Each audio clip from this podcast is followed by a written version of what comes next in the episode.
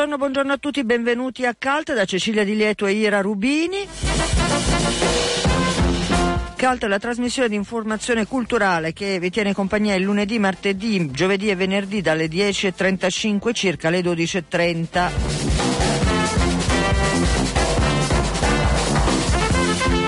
Scaletta molto fitta quella di oggi, quindi andiamo particolarmente di fretta, poi vi darò tutti gli estremi come sempre per comunicare con la trasmissione.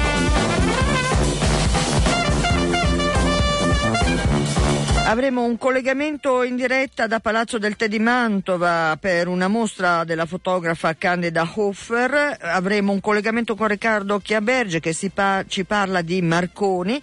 La regista Antonietta De Lillo e la sua retrospettiva al Bergamo Film Festival.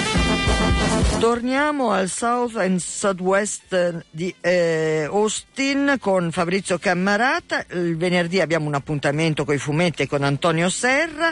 Ancora un percorso d'arte per i non vedenti.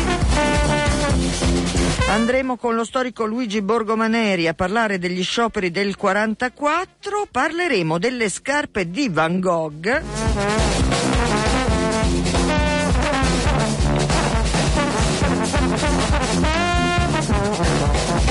Iniziamo subito, eh, eh, capirete anche il perché sono un po' di corsa, perché il primo argomento all'ordine del giorno oggi a Calte è una tavola rotonda che eh, sta per iniziare.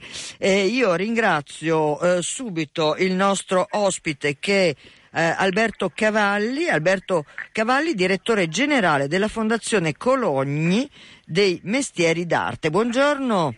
Buongiorno a voi. E la ringrazio molto di essere con noi perché alle 11.30 a Milano, alla Sala Buzzati, alla Fondazione Corriere della Sera in via Balzana, angolo via San Marco, prende il via questa tavola rotonda che si intitola La regola del talento, mestieri d'arte e scuole italiane di eccellenza e la presentazione di un volume di Marsilio, eh, c'è la collaborazione della Fondazione Deutsche Bank e per l'appunto della Fondazione Cologni.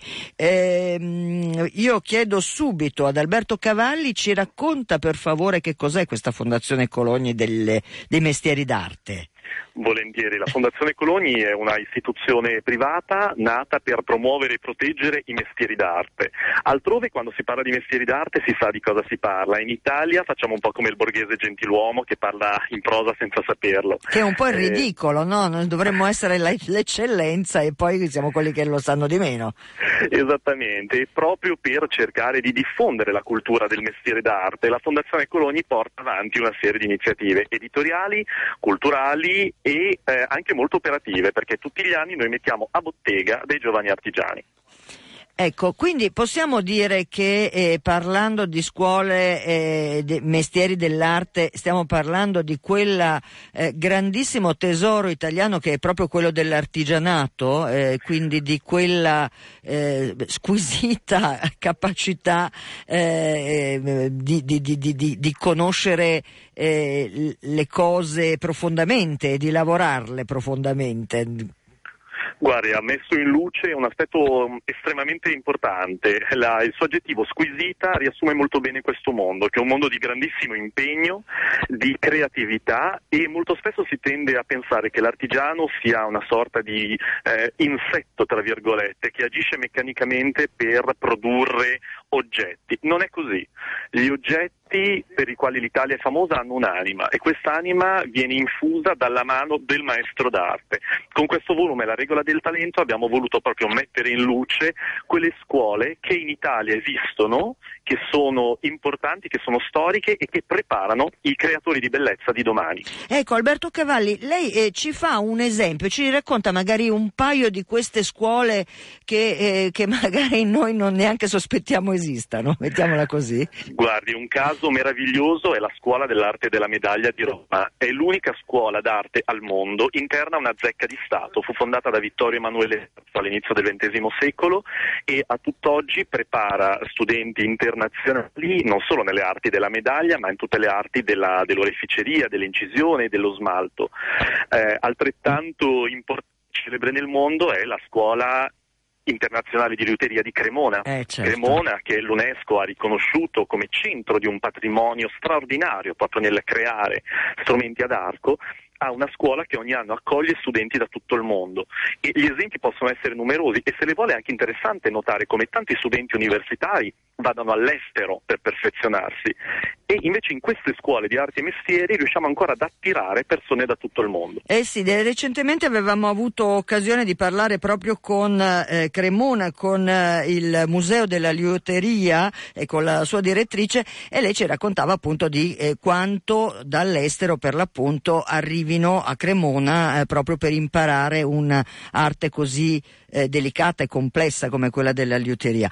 Senta, quindi in sostanza eh, voi eh, mh, mm, cercate di promuovere, di eh, sostenere questo tipo di attività. Ma senta, ma queste scuole in generale sono eh, a pagamento? Come, fun- come, funzionano? Perché io mi immagino che qualcuno all'ascolto magari abbia del- anche delle passioni da, da, da andare.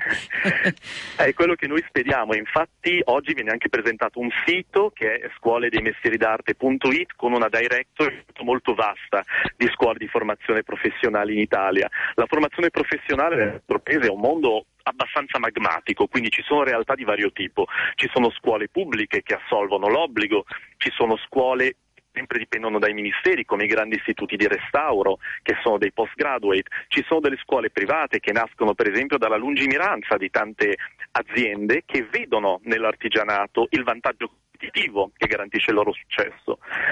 È un, è un, mondo molto proteiforme ma in senso positivo, che riflette anche molto bene la differenza dei territori. Allora, senta, eh, Alberto Cavalli, direttore generale della Fondazione Cologni dei Mestieri d'Arte, io la ringrazio moltissimo per essere stato eh, con noi e per insomma, aver, averci regalato questi minuti prima della tavola rotonda, che sappiamo è sempre un momento di incontri e di, e di aggiustamenti organizzativi. Ricordiamo che questa tavola rotonda inizia alle 11.30 a Milano Milano alla Fondazione del Corriere della Sera che ci sarà per l'appunto un saluto di Ferruccio De Bortoli che è il direttore del Corriere, eh, ci sarà il direttore di Sette Pierluigi Vercesi, ci sarà eh, anche eh, Franco Cologni che è il presidente della Fondazione Cologni, eh, ci sarà Giuseppe Pugliesi, proprio mi richiamavo al suo discorso sull'UNESCO perché lui è presidente della Commissione Nazionale Italiana per l'UNESCO e quindi eh, tutto certo. torna diciamo così, c'è poi Flavio Fabio Valeri eh, che è invece della Deutsche Bank Italia e Luisa Vinci che è direttore dell'Accademia del Teatro alla Scala eh, di Milano. Ehm, io la ringrazio, le faccio una, l'ultima domanda, proprio certo. forse la più scema, ma Franco Cologni che ha fondato eh, che è presidente della fondazione eccetera eccetera, ma perché l'ha fatto? Da dove gli è venuta questa cosa? Mi scusi se le, le chiedo di fare un, questa soffiata, diciamo così. Guardi, il, il dottor Cologni eh, ha una grande passione da sempre per le arti applicate e lui e la signora Adele, la moglie, non avendo figli, hanno deciso di dedicare il loro tempo e le loro risorse a promuovere i mestieri d'arte di oggi e soprattutto quelli di domani. Il dottor Cologni da vecchio milanese fa come il Manzoni e confida nella provvidenza e quindi noi lo seguiamo in questa strada lavorando lungo il solco che lui ha tracciato. Eh beh, che è davvero un solco di, di quella milanesità illuminata che eh, così ha fatto di questa città un esempio non solo nazionale da questo punto di vista. Allora io eh, Alberto Cavalli la ringrazio davvero molto per essere stato con noi, buon lavoro e ricordiamo allora che eh, c'è anche un sito a questo punto che diventa attivo e che eh, si trova, me lo ripete l'indirizzo? Certo, scuoledeimestieridarte.it. Ancora Mi, grazie. Scusa, scuolemestieridarte.it. Comunque i nostri ascoltatori si arrangeranno, riusciranno ad arrivarci, certo. sono certa. La ringrazio ancora molto. Buona giornata. Arrivederci.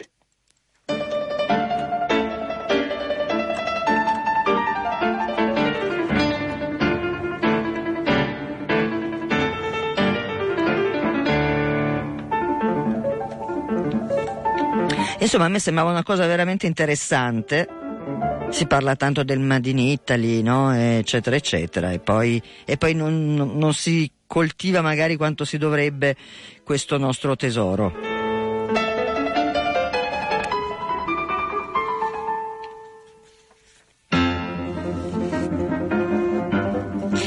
Allora per non rubare troppo tempo ad Alberto Cavalli e, e alla sua tavola rotonda, non vi ho dato eh, le coordinate che ci sono per seguire Calta anche in altre situazioni, quindi Calta lo trovate eh, su Facebook, sulla pagina Radio Popolare Cult, esiste una casella di posta elettronica che è cult-radiopopolare.it, dal sito di Radio Popolare potete naturalmente arrivare a eh, i blog, i, i podcast della trasmissione, c'è anche un blog di Cult e poi durante la trasmissione potete comunicare con sms al 331 62 14 013 o con mail a diretta chiocciola popolarenetwork.it.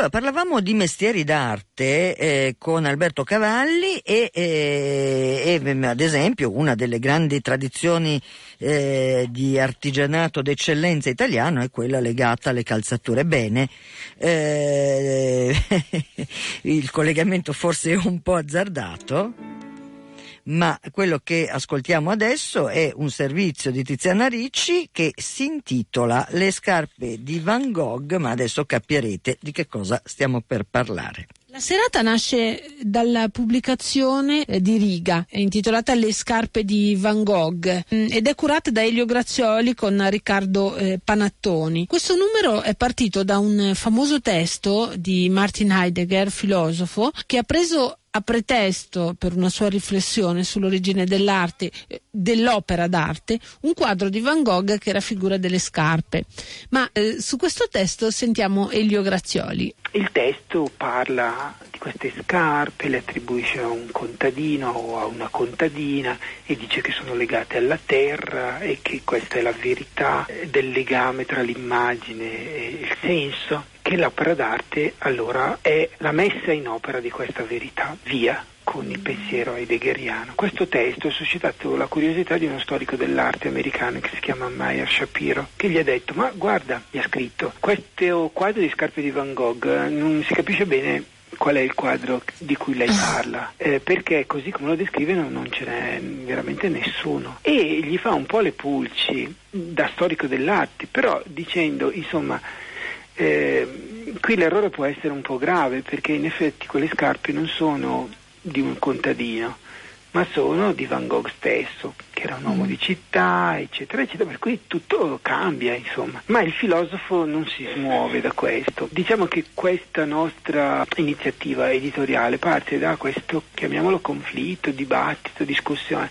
tra il filosofo e lo storico dell'arte, che hanno due modi di intendere molto diversi, se non addirittura contrastanti. Su questo episodio che è situato negli anni 50 ri- ritorna mh, quasi 30 anni do- 20 anni dopo niente meno che Jacques Derrida, insomma un filosofo di riferimento sì. eh, della corrente importante di quel periodo, chiamiamola decostruzionismo o in, in qualche altro modo perché ha avuto varie denominazioni, post-strutturalismo. E Derrida interviene eh, eh, riprendendo questo discorso e proprio mettendo i puntini su lei. Da filosofo anche lui. E cioè con quali argomentazioni, con quali considerazioni? Lui lo chiama restituzioni e dice si tratta di una restituzione e comincia tutto un percorso su uh, va- vari significati della parola restituzione e delle parole vicine, come per esempio attribuzione che è invece il problema dello storico dell'arte, di fare l'attribuzione, come sta facendo Shapiro che, fa, che mette i puntini sulle i al filosofo, oppure il restituire eh, la verità all'opera, che è quello che invece fa il filosofo, e fa un lungo, un lungo percorso in cui insomma dice che, che, che, questi due punti di vista sono, sono divergenti tutti e due eh, parlano di verità ma di due verità diverse ma sono punti di vista completamente diversi. Sono, sono, punti di vista completamente diversi, ma eh, dati un po' per inconciliati. E inconciliabili mm. da tutto un pensiero. Il decostruzionista che è Derrida naturalmente invece dice che bisogna decost- approfittare di queste opposizioni per mm. decostruire la verità stessa, per decostruire la pittura. Derrida è poi l'autore che ha scritto quel testo che riprende il cui titolo riprende le parole di Cézanne, vi devo la verità in pittura e, e ve la darò, diceva, ha scritto Cézanne. Sì. E cioè questa verità in pittura, cioè una verità che, che, che, si può dire soltanto nella pittura e che quindi non nelle parole perché diventa diversa. E insomma è questo dibattito qui. Mi sembra di intuire che sarai in contrasto con Cacciari? Oh, io, no, io sto solo ricostruendo ah. il dibattito per dire che insomma, queste scarpe di Van Gogh hanno poi scatenato, sono state al centro di tutto un percorso che poi è andato avanti dopo, dopo Derrida, che ci ha permesso di ricostruire un dibattito estetico che insomma tocca, tocca chiamiamoli le, i movimenti filosofici degli ultimi vent'anni più, più importanti attraverso dei loro protagonisti di, di primissimo piano, perché dopo Derrida c'è Jameson, quello del postmodernismo, c'è Gottfried Böhm, un grande interprete, non so se chiamarlo storico dell'arte o, o, o studioso di estetica tedesco, ma poi ci sono anche un architetto di primo piano come Vittorio Gregotti, un psicanalista come Massimo Recalcati che riprende mm. eh, Jacques Lacan, eh, c'è Didier Berman che è intervenuto e via di questo passo. In mezzo ci sta Massimo Cacciari, il quale non è intervenuto direttamente su questo dibattito, ma ha scritto un testo che lui ha, ha sottotitolato una nota su Heidegger e Van Gogh, mm. quindi senza riprendere Shapiro, senza riprendere Derrida, con una posizione veramente, veramente esemplare, cioè Cacciari questa volta è stato veramente di un equilibrio raro tra l'atteggiamento del filosofo che affronta uh, un, l'opera di un artista e, e lo scrupolo uh, anche della precisione storica. È, una, è un'interpretazione, è un esercizio interpretativo, mm. veramente da, in questo caso vorrei dire da, da critico d'arte, o sì, da storico dell'arte che infila con spirito filosofico heideggeriano le tematiche principali di, dell'opera sì. di, di, Van Gogh e quindi non solo le scarpe ma il sole, gli astri eh, tutta la sua poetica tutta insomma. la sua poetica e il titolo è significativo la natura morta come oggetto personale quindi riconduce natura morta che, che, che, che, sostituisce, questa è un po' la chiave, no? che sostituisce il, il ritratto, per cui le scarpe sono il mio autoritratto attraverso un mio oggetto piuttosto che più tradizionalmente la rappresentazione del mio volto. Ecco, il, mm, Riccardo Panattoni è il co-curatore del numero, sì. a sua volta filosofo e che, che, insieme a me insomma, ha ricostruito questo percorso sì. e che interverrà proprio sia come co-curatore del numero sia perché lui ha scritto allora un testo a sua volta di impianto filosofico eh, che allarga il discorso ad altre, ad altre, scarpe di altri artisti. Eh, eh, eh anche nel numero di riga eh, c'è questo allargamento, ci sono le scarpe di Warhol nel testo di Jameson, ci sono le scarpe eh, di, di Pasolini nel testo di Erspamer, ci sono altre scarpe e Panattoni ne richiama delle altre che almeno in ambiente italiano sono, di arte contemporanea sono diventate molto famose, perché sono quelle di Claudio Parmigiani. Insomma, vi abbiamo dato un'anticipazione, un frammento del dibattito piuttosto sofisticato che avverrà questa sera alle 19 ai frigoriferi milanesi in via Piranesi.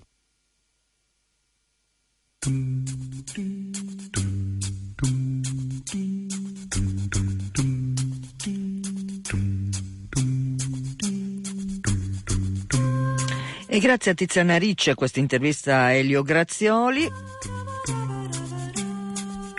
Vi ricordo che eh, quello di oggi è, è, il primo di una serie di incontri perché eh, poi ce ne saranno altri quattro, questa volta saranno di lunedì. A partire proprio da lunedì 17, questa volta si parla di riga 13, che è il numero 13 della rivista, dedicata a Primo Levi e sarà un incontro con Marco Belpoliti.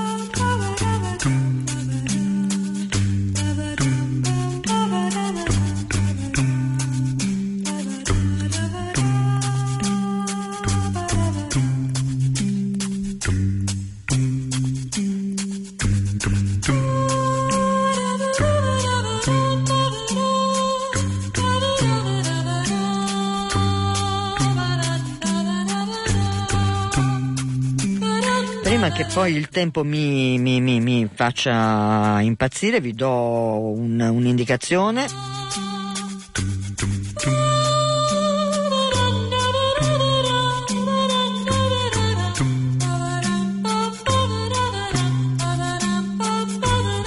ed è un appuntamento con Joe Colombo racconta il blues, Blues Rock Invasion.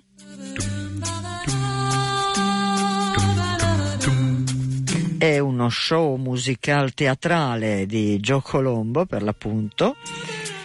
E alle 19.30 oggi al teatro La Barca eh, di via Marco Doggiono 1 a Milano l'ingresso è 12 euro.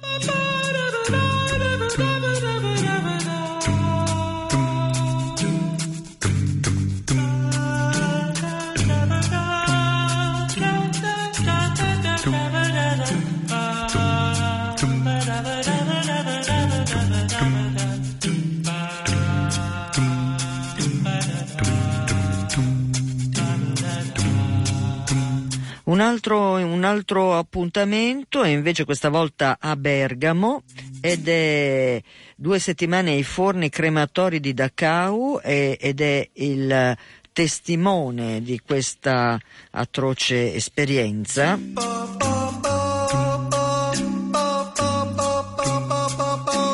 Enrico Vanzini autore del libro edito da Rizzoli. Bene, questa mattina eh, c'è un incontro con eh, gli studenti, ma oggi eh, al 18 eh, incontra il pubblico alla libreria Palomar di Via Angelo Mai 10 in una conferenza che è coordinata da Elisabetta Ruffini, che è direttrice dell'ISREC, che è l'Istituto Bergamasco per la storia della resistenza e dell'età contemporanea.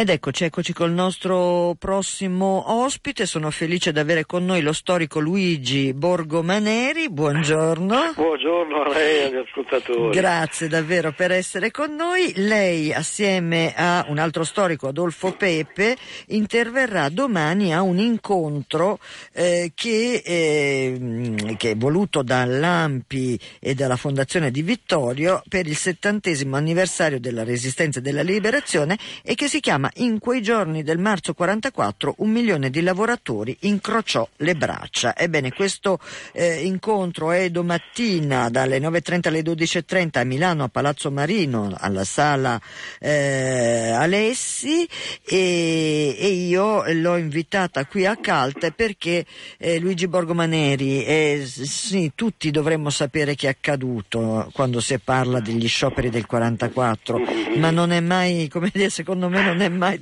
mm, non è mai troppo cercare di aiutare tutti nella ricostruzione. No, no, sicuramente. Eh, sì, perché è una grande pagina di storia, di storia del mondo del lavoro, oltre che della resistenza, che come tante altre ha subito un affievolimento della memoria. Ed è stata una pagina straordinaria perché basti pensare alla, alla risonanza che ebbe eh, lo sciopero generale che durò praticamente una settimana dal primo all'8 marzo del 1944 in piena Italia occupata e, e fu un avvenimento che dicevo, venne ripreso da, da, da tutti i quotidiani della, dei paesi liberi eh, che, che fu magnificato da Radio Londra perché fu una straordinaria manifestazione di forza, di coraggio eh, che non ebbe uguali nel, nell'Europa occupata.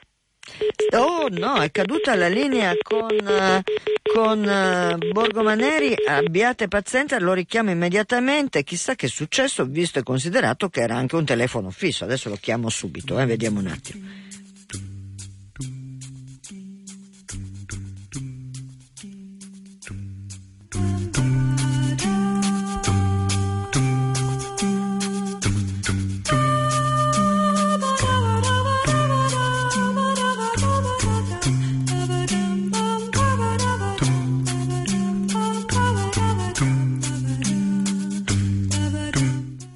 Ci picchia, ci picchia, eh, proprio sul più bello ci, ci, ci, cade, ci cade la linea.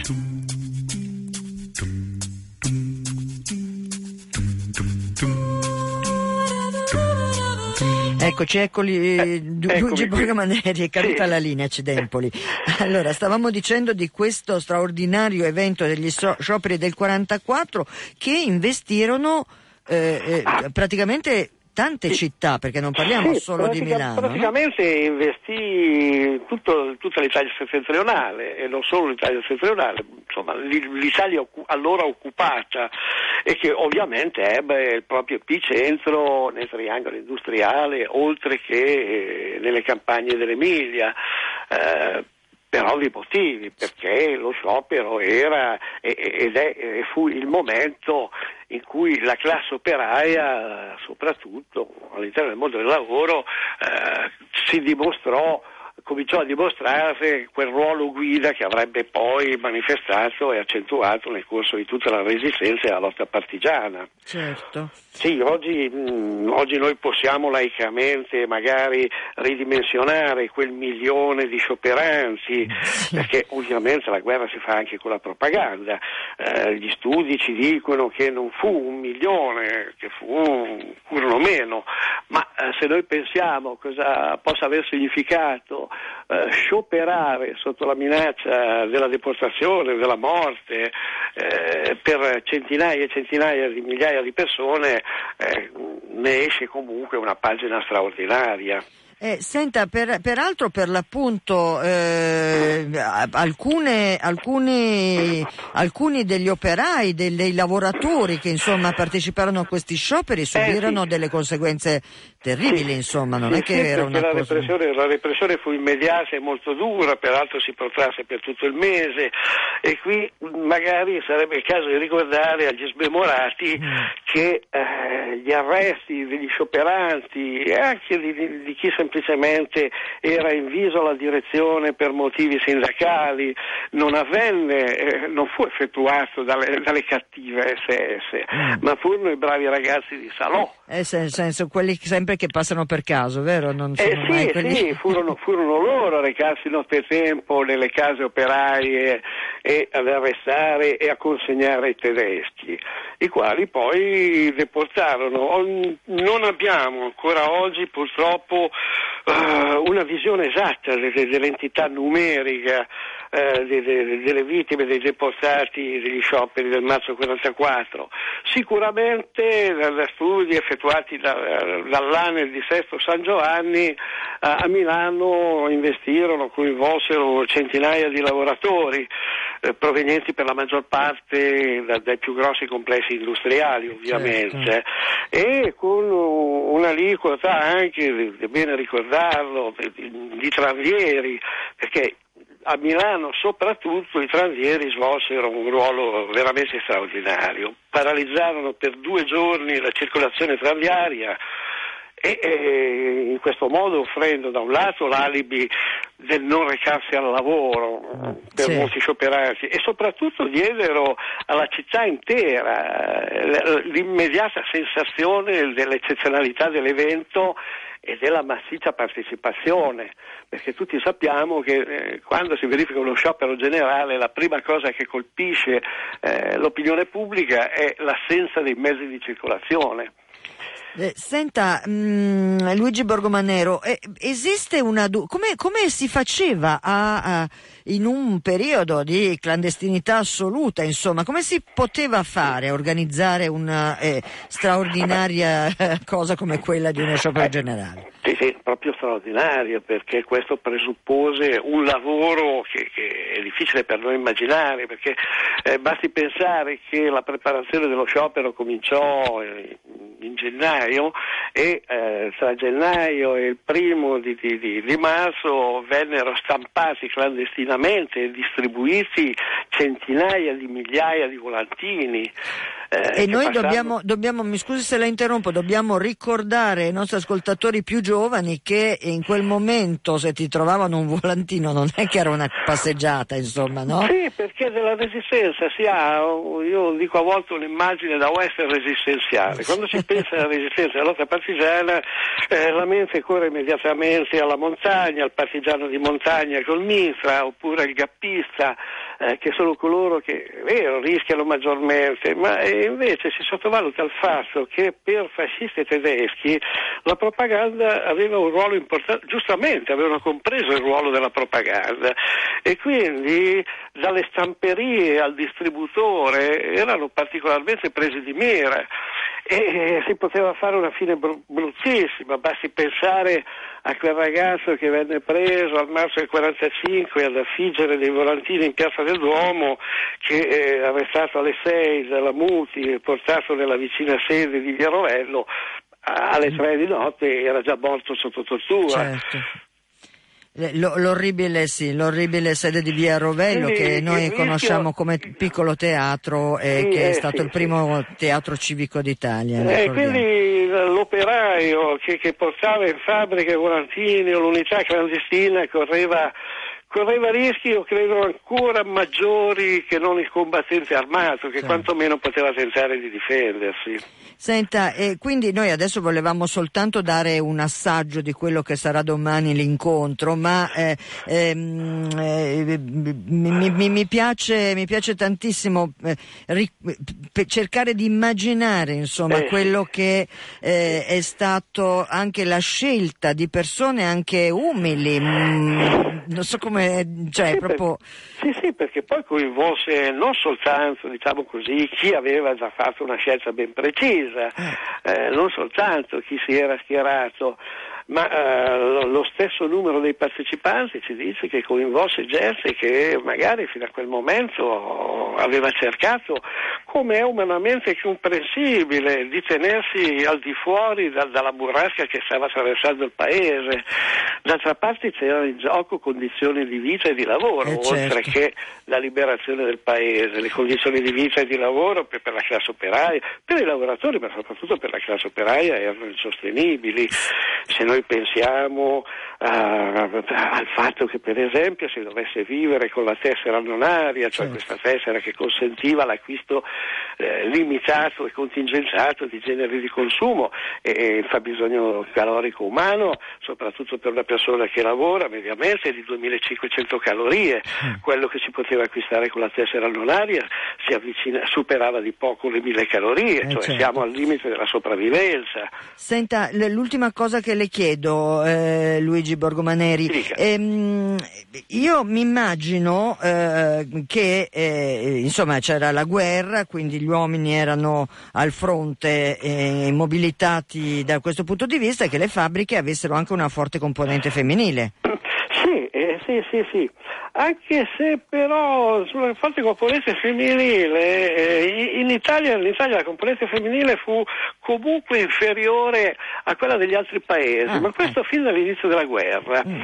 Sì, anche se poi, vabbè, se noi guardiamo la stampa dell'epoca troviamo uh, una pubblicizzazione o propaganda sulla presenza delle donne nei, nei, posti di lavoro, per esempio le donne sui tram, ma Mussolini non, non aveva amato questa presenza delle donne in fabbrica perché eh, da buon ex agitatore, eh, aveva ancora nella memoria eh, il ruolo che le donne avevano svolto durante la guerra del 15-18 sì. di protesta contro la guerra.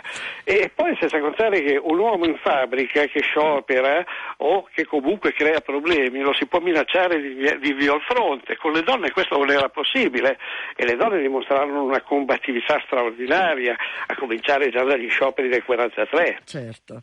Allora, io ringrazio enormemente lo storico Luigi Borgomaneri per essere stato qui con noi.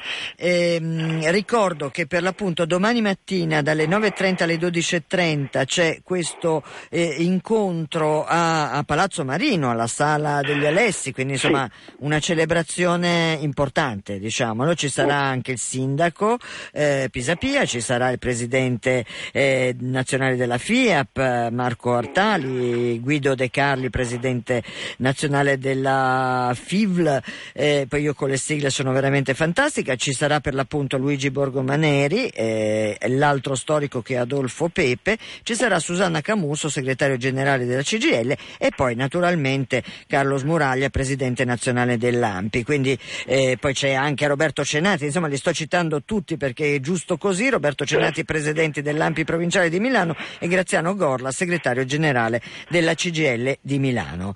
Eh, l'appuntamento quindi a domani mattina per ricordare il coraggio e l'importanza di uno sciopero generale che nel 1944 eh, diede un'altra, dire, un'altra, botta al regime eh, e, e, e, e, all'occupazione una botta nazista. determinante. Grazie grazie molte grazie Luigi a voi. buon lavoro e buona giornata a tutti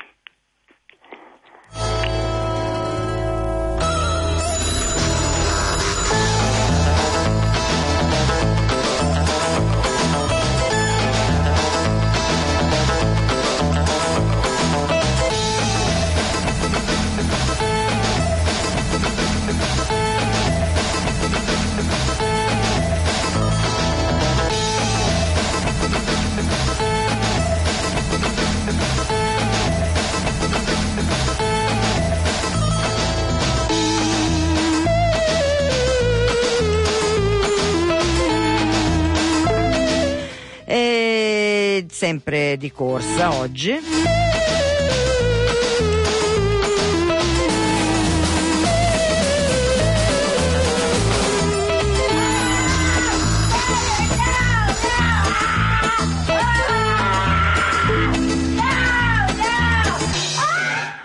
Visita guidata tattile e uditiva per ciechi e ipovedenti della Basilica di San Lorenzo a Milano. È quella che mercoledì scorso hanno fatto per noi Olga Baldassi e Giuliano Nava, eh, che sono anche redattori eh, di, di, Servizio Disabilitati, che è la rubrica eh, che va in onda nella eh, trasmissione che ci precede. Noi sentiamoci questa visita visita e, e, e poi vi dico anche un'altra cosa. Servizi disabilitati. Servizi disabilitati. Buongiorno Andrea Rui, illustratore con la passione ormai da tempo dell'architettura. Ci troviamo fuori dalla Basilica di San Lorenzo qua a Milano. L'esperimento diciamo, di San Lorenzo è un numero zero, siccome è un lavoro anche lungo vorremmo riuscire ad avere dei finanziamenti. Per adesso non siamo riusciti, diciamo, abbiamo chiesto a, anche al comune eccetera, ma purtroppo non, visto la, lo stato dei fondi delle casse comunali non è possibile L'ideale sarebbe riuscire ad avere dei finanziamenti per portare questo progetto ad altre, non so, 10-12 chiese di Milano, diciamo quelle più interessanti per adesso diciamo, ci dobbiamo limitare a questo numero zero, cioè a far conoscere la possibilità di dare accesso ai monumenti milanesi anche alle persone che non hanno capacità visive. La scelta di San Lorenzo? È solo una, una chiesa che io amo, nel senso che, che, conosco bene, di cui ho fatto anche dei disegni. Questa zona diciamo, mi appassiona, ho le colonne, Piazza Vetra forse è una delle zone storiche più interessanti no, della città di Milano e quindi conoscendola già ho pensato bene di partire da questa. Insomma. Buongiorno Lucia Baracco di Lettura Agevolata. Lucia Baracco è una signora ipovedente che cerca di agevolare molto la vita di chi vede poco, di chi non vede, senza ostacolare chi vede.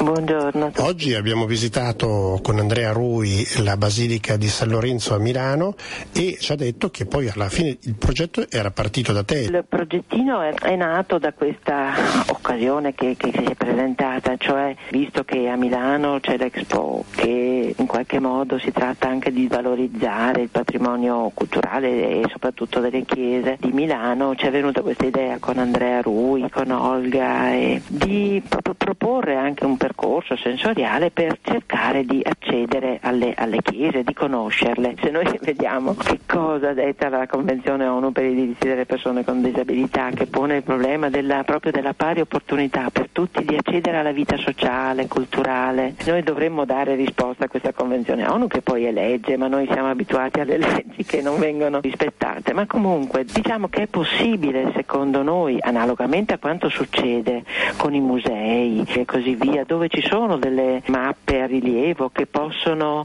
diciamo, accompagnare il non vedente a conoscere l'ambiente in cui si trova. Per Milano, dove, dove già opera Andrea Rui, c'è stata proprio questa collaborazione per cui abbiamo detto ma perché non promuovere proprio in occasione dell'Expo tutto un percorso sulle chiese che toccano di fatto tutte le epoche. Abbiamo provato proprio con la Basilica di San Lorenzo a realizzare un prototipo, una mappa a rilievo realizzata su un prodotto plastico e che accompagna il non vedente. Nella mappa ci sono anche dei QR code, da un lato c'è la registrazione della storia della basilica per chiunque, non solo per i non vedenti, dall'altro lato invece il non vedente con l'iPhone riesce a catturare questo codice e nella parte destra il QR code proprio accompagna il non vedente nell'esplorazione. Raccontando a voce proprio l'intero percorso e la storia. Gli ambienti, no? la pianta, la storia. Per quanto riguarda Milano, si pensa si può andare avanti? È auspicabile. Noi abbiamo provato a parlare anche con la arcidiocesi, ma pare che le competenze sono affidate ai singoli parroci.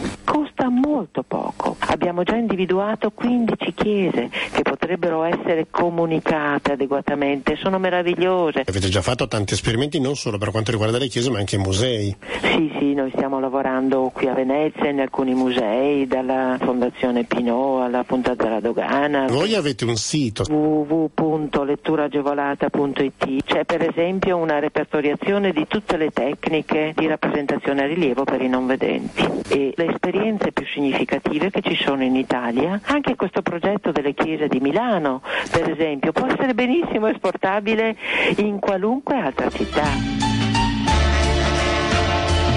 Olga, come ti è sembrata? Ah, io mi sono divertita un sacco veramente perché tra andare a cercare i codici QR con lo smartphone, toccare la pianta e i disegni, leggere le leggende in braille, poi soprattutto, dai, c'è la cappella di Sant'Aquilino dove c'è un sacco di roba da toccare.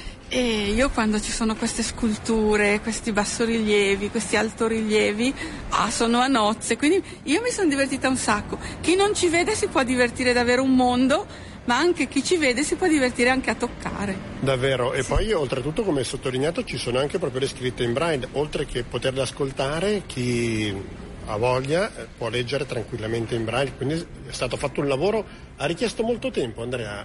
Sì, molto tempo e di diverse diciamo, capacità, quindi c'è tutta la parte fatta da lettura agevolata che riguarda il braille, riguarda il tridimensionale, la parte architettonica e dei testi che ho curato io, andando a fare delle ricerche sulla, sulla, sulla, chiesa. Poi qui non si vede perché ci siamo dovuti accontentare di un mobiletto messo dalla parrocchia, ma abbiamo fatto fare un progetto all'architetto Alessio Pozzoli proprio di un leggio. Se Pronto. il progetto avrà dei finanziamenti, l'ideale sarebbe di fare proprio questi leggii che sono proprio più adatti alla, alla lettura. Ecco. Se qualcuno volesse tre non vedenti prendere appuntamento, poterla visitare la chiesa è già aperta. Chi viene a, a, San Lorenzo può entrare dentro e farsi la visita, non è che deve contattare noi, può prepararsi andando sul sito della basilica, la visita forse meglio, no? Si prepara, scarica certo. le audioguide, ecco, può esatto. scaricare i disegni e stamparli con una selà, con la stampante Minolta. O con la braille, stampante o, o braille. braille sì. Puoi venire, e, tanto l'accesso per le persone non vedenti e per l'accompagnatore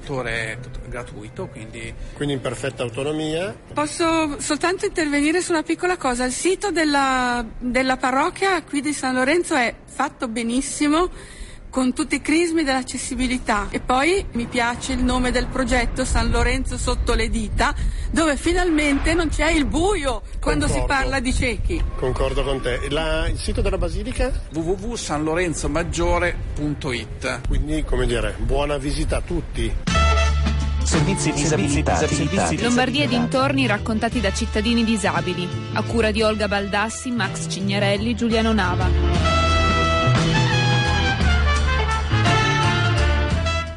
Che noi ringraziamo per eh, aver visitato per noi la Basilica di San Lorenzo a Milano. E a proposito di eh, questioni riguardanti la disabilità, quest'oggi in via dei Narcisi 5 a Milano c'è un incontro formativo realizzato in collaborazione con l'ufficio scolastico regionale rivolto agli insegnanti, vale come credito formativo ed è rivolto ehm, a mm, trasmettere informazioni circa eh, le caratteristiche dell'alunno con autismo eh, ad alto funzionamento e sindrome di Asperger. Ecco, questo è eh, un incontro che eh, per l'appunto oggi dalle 15 alle 18, ma insomma gli insegnanti sapranno bene anche dove andare a guardare. Ora io saluto con eh, il solito piacere il nostro Antonio Serra. Buongiorno. E in diretta ti dico, ti va bene quattro minuti? Altro che? Stiamo per parlare di fumetti, Antonio. Forse anche quattro e mezzo. Adesso guardiamo Non il countdown della pubblicità. Vai. Sarò super breve, No, ma spero, spero efficace. È questo che mi dispiace, super breve. Eh. No, no, allora, semplicemente per dire che normalmente, come sanno gli ascoltatori, io cerco di segnalare fumetti nuovi o ristampe di fumetti classici che chiaramente raccolgono la mia attenzione, però in effetti mi sono reso conto che in linea di massima io segnalo sempre fumetti che vanno bene per una lettura, diciamo, degli adulti o comunque di chi ha, come dire, appassionato storico Sì. di fumetti. Questa volta invece questo albo che ho tra le mani mette insieme tutte queste cose contemporaneamente perché ne, ne crea anche uno spazio nuovo, perché in effetti mai credo di aver parlato di fumetti che sono adatti anche ai bambini. Ah. Eh, eh, imma- immagino che i nostri ascoltatori abbiano magari dei figli, no? Qualcosa, Eh beh, esatto. eh. Ecco. Allora, in questo caso parliamo di un veramente super classico della storia del fumetto. Questi albi che ho tra le mani uscirono per la prima volta nel 1960. Sono stati, vengono però ristampati oggi da Linea Chiara, che ha una collana dedicata al fumetto classico franco-belga.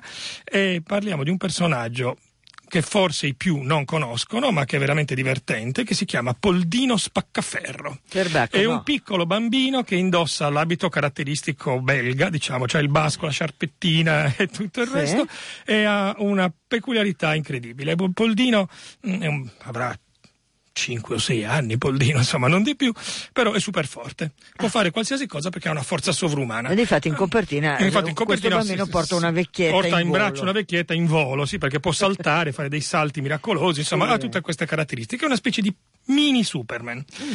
Eh, è buonissimo, gentilissimo.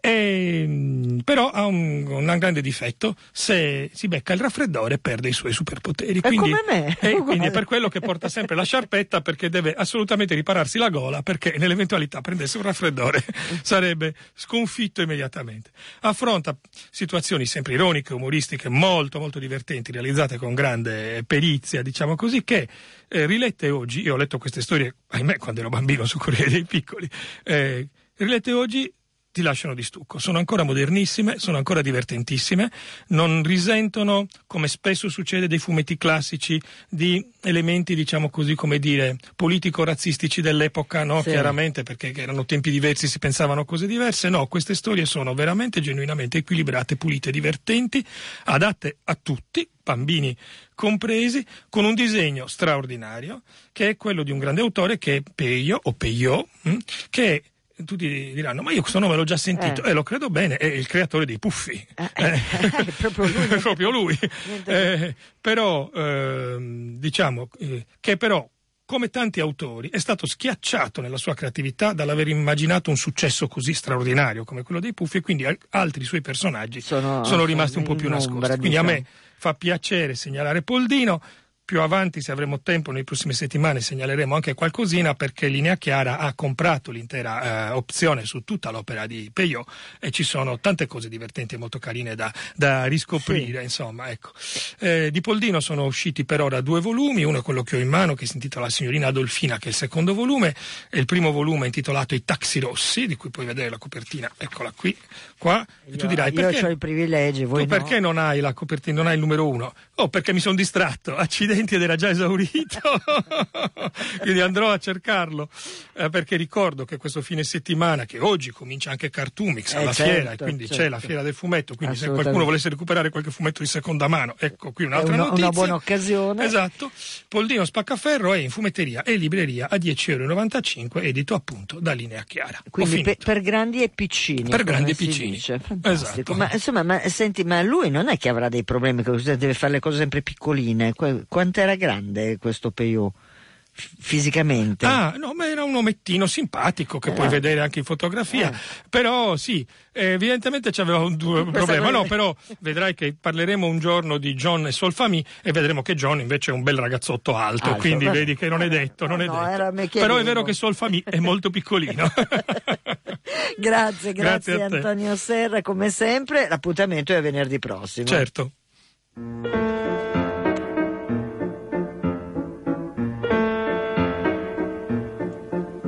uno stacco pubblicitario, poi torniamo per la seconda e ultima parte di Cult.